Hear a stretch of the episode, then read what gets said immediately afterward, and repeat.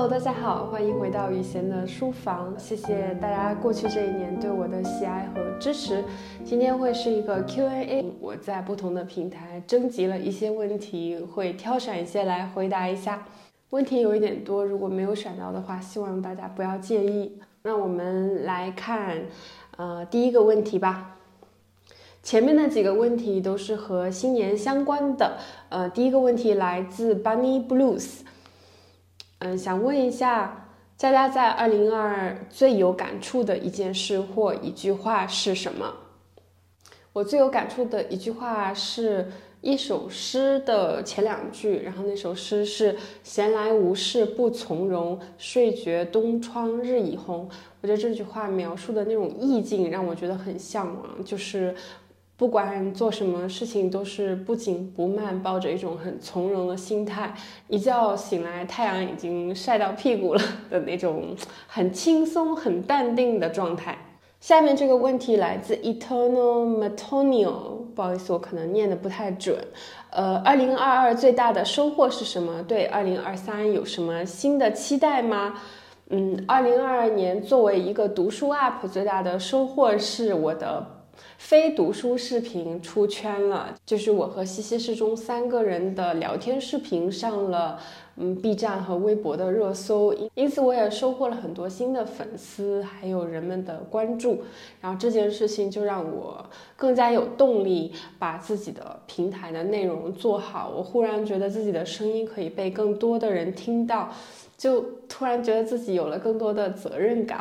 关于二零二三年，呃，牧童遥指杏花村零七一六，嗯，也问了，就是新年愿望是什么？基本上过去的好多好多年，我的新年愿望就是祝福我和我的家人们，我爱的人们身体健康，嗯，差不多就是这个。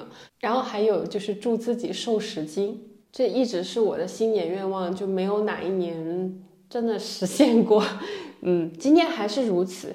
希望二零二三年身体健康，然后瘦十斤。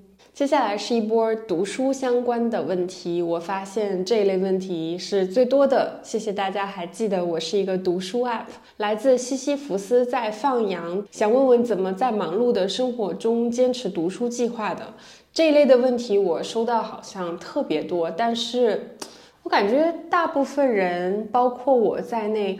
的忙碌程度都好像，嗯，没有忙到说要问这个问题。嗯，如果这是你的爱好，那你就喜欢做这个事情，你总该有时间去做。如果这是你工作或者学习必须要做的一件事情，那就更应该抽时间来做了。所以我不知道怎么样回答这个问题。另外一类是关于读书笔记的，也经常会有人问，呃，来自点心今天不拖延，非常上进的一个 ID，想问问如何做读书笔记，方便保存，并且有利于思考和加工书中内容呀。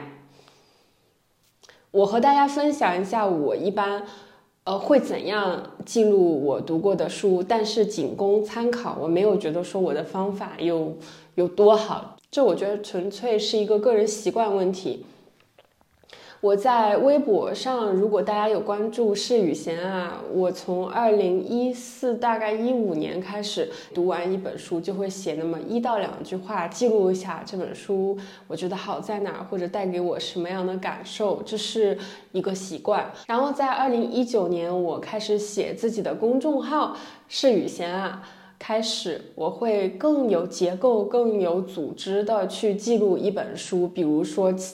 啊，展开讲讲书中的某一个观点啊，或者一本书，我认为好在哪里，不好在哪里。然后今年我开始写更加详细的读书笔记，其实主要是为了做视频的时候有更多的内容可以去回顾、挑选、摘取，所以会在文档上，比如记录一下每一章大概说了些什么，呃，哪一些观点特别值得挑出来说的，仅供大家参考吧。下一个问题来自麦斯麦斯，想问一下是如何选书、看书，以及如何把学到的知识运用出去。呃，选书的话，我一般会看呃网站上的评分，因为我觉得以我的经验，评分高的书大概率会比评分低的书写的要好。每年的豆瓣书单我都会有关注，那以这个书单为基础慢慢散发出来的，比如说类似的书呀，同一个作者之类的。下一个问题比较长，来自川单 i i i。呃，我总结一下，就是两种观点。第一个是读书是不是不用想太多，读就是了。然后另外一个观点是读书的顺序和你读什么，就是这个内容，呃，非常的重要。我个人可能更加倾向于是第一点，就是我觉得读书这件事情，如果我开始给自己设置很多的壁垒的话，就好像。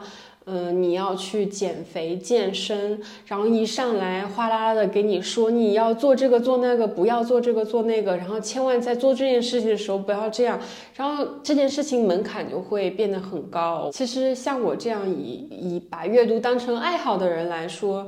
我觉得我的阅读量还谈不上需要去考虑我阅读的顺序和阅读的内容。下一个问题来自和时光握手言和，问题比较多，分成了好多个短句，我来一一回答一下。问姐姐是怎么看书的？会在书里划线吗？还是从头读到尾？我会在书里面划线，不管是实体书还是电子书，我看到喜欢的句子都会划线。日后如果有机会翻起这本书的话，也会去看自己。划线的那个部分，如何做到很快消化并清楚输出，在做视频或聊天的时候娓娓道来？其实我收到的这一类问题特别多，呃，就是关于如何提升自己的表达能力的。刚好因为我是一个读书 UP 主，所以好像很多人理所当然的呃认为是读书多，所以表达好。但我自己其实并不知道这两者是不是有很直接的因果关系。关于表达能力这一点，首先你听到好的输入当然是有必要的，不管是从词汇量、逻辑的复杂程度或者顺畅程度，还是表达的方式、形态、方法，所以这一点上你多听表达好的人。不管是书面的还是口头的，肯肯定会帮你自己的表达能力打下一个基础。表达是一件需要刻意练习的事情。我自己可能刻意练习过的表达有两个方面。呃，一个是我之前前面提到的，我在写公众号的时候，开始非常刻意的强迫自己去聊一本书里面我觉得好的地方和不好的地方。另外一点可能和读书没有太大的关系，就是表达自己的感受，不管是是你去做一些书写练习，还是和自己呃亲近的人去表达自己心里面的想法，我觉得这一点的话，你练习了之后，对于你的。生活的幸福度应该会有一定的提高。就下一个问题和选择相关，来自小胖手陈无敌，在面对比较多的可能性的时候是怎么做选择的？感觉自己总是这也想要，那也想要，得失心还很重。有选择和有可能性是一件非常幸运和非常奢侈的事情。所以，当我们面临选择的时候，请不要为选择感到苦恼。我觉得有的选已经是很好了，然后呢，认识到既要又要是不可能的事情。就人生面临的选择是真的选择，就你不可能在做了一个选择的时候，你就同时得到了两个选择的好处，这是选择的本质。在每一次做选择的时候，都要如此的提醒自己。选择多了，其实是会有积累的，因为你在不停的打磨你自己的价值排序，所以你在。第一次做完了一个选择之后，你如果复盘的时候觉得 OK，这个选择我觉得做的是没问题的，那么证实了你其实的你的价值排序是知行合一的，你是真的认为 A 比 B 更加重要。那么下一次再遇到类似的选择的时候，如果没有什么大的变动，呃，你的价值观应该是越来越稳固的，所以你会。在下一次面临同样的类似的 A、B 选择的时候，还是会选择那一个你觉得更加重要的东西。这可能就是为什么年龄越大越从容的原因吧。所以年龄变大也是有好处的。来自蓝点乘客，是否在面对人生一些重要选择的时候，探索未知比已知会有更意想不到的收获呢？我会怎样处理事情，并不按照预期发生带来的失望感呢？这是一个蛮好的问题。我觉得探索未知肯定比已知会带来更多的收获，因为就是探索未知本身是一个很让人兴奋的过程。关于一些意外和失望，我一般会采取所谓的极值法，就是你考虑一下，你如果做了某一个选择，它可能带来的最糟糕的结果是什么，然后这个糟糕的结果你是否能够接受？通常我目前所做的选择，最糟糕的结果暂时还没有跌落到我的。就是所预计的最差的情况以下，所以我觉得我所有的选择带给我的结果，更多的来自于好奇心的满足。下一个问题，我发现好多人都问了，所以我想要回答一下，来自 R U C Q H T 和木九聂一，如何辨别内省与内耗？如何判断自己是内省还是内耗？内省和内耗都是在思考我们做过的选择，或者说即将要做的选择。但是内耗的话，我感觉就是，啊，一件事情你去纠结，然后也没有纠结个所以然出来，因为大家就不爱排序，排序做取舍是一件很痛苦的事情。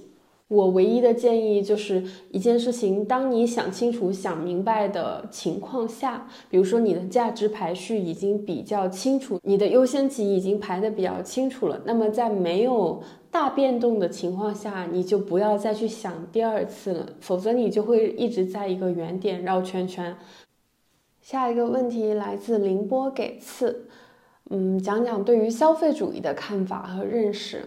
我对这种主义主义的问题就比较害怕，但是关于消费的话，我觉得呃有一个准则，就是买我需要的东西，而不是我想要的东西。那在生活中只保留那种让你怦然心动的东西，这基本上是我的两个原则吧。下一个问题来自小米奇妙妙猫，怎么在保持自我？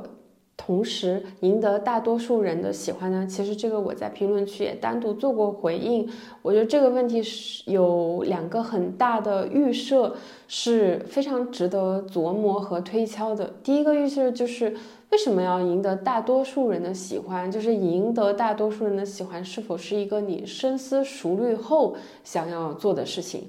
我个人觉得，赢得自己的喜欢就已经很不容易了。就做一个让自己喜欢的人是很难的，更不用说是赢得大多数人的喜欢。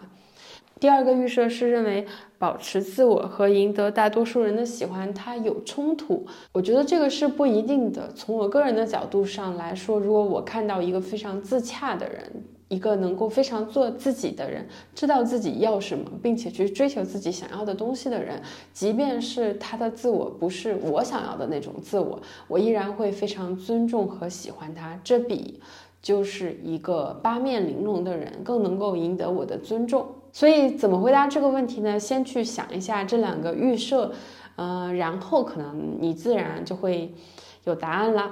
下一个问题是灵魂拷问：怎么考到北大？（括号来自百里分菜 V 二 O 五）。对于我来说，这是一个偶然，并不是一个我经过计划而做成的事情，所以。嗯，我无法概括我在这个途中做了哪些事情，但是好好学习，尽自己的努力是没错的。终于有一个比较日常的问题了，想听 UP 介绍自己喜欢的音乐、音乐人以及歌单。自从在我知道就是呃听歌啊，戴着耳机听歌可能会导致耳聋，然后刚好我的家族里面有这个耳聋的基因，我就不太常听音乐了。但比较矛盾的是，我喜欢的音乐刚好是死亡摇滚和金属摇滚那一类型的，比如像很老牌的、暴露年龄的 Metallica 呀，还有 Nirvana 都是我比较喜欢的歌手。嗯，最后来自波小喵，想了解一下关注我的人的年龄结构。那这个我特意去找了一下两个平台上我的粉丝的年龄结构和性别分布。现在屏幕上看到的这张图是微博的铁粉画像，呃，大家看到这个性别比例是有一些严重失衡的，然后有将近百分之五十，将近一半的用户是十八到二十四岁。这个分布也很像 B 站的这个分布，大家可以看到，女生占了百分之七十六点四，同样有将近一半的人是十六到二十五岁这个区间。如果你刚好也落在十六到二十五岁这个区间的话，可以在屏幕上扣个一；如果不是的话，欢迎你把你的年龄打在公屏上。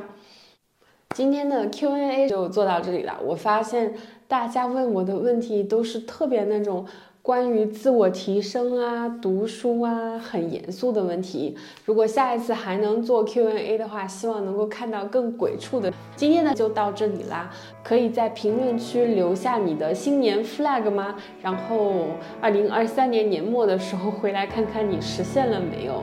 我们下期再见。原来有人我们灰色花香，已悄悄成为过往。细雨里的日光，小镇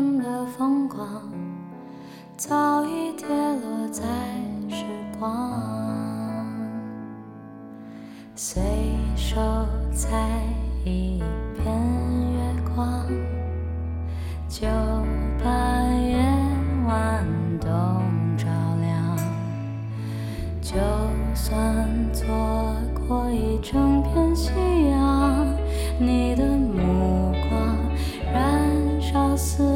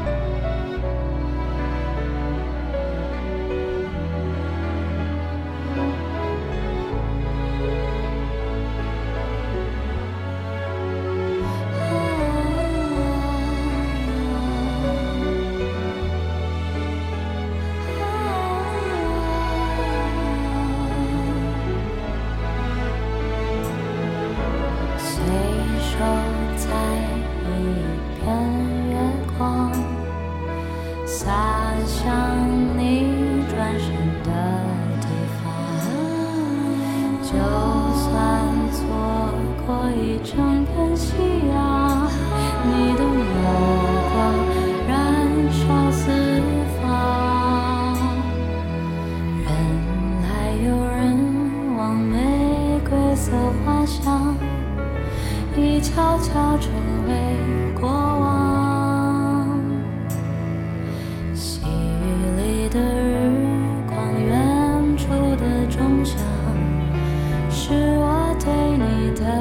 守望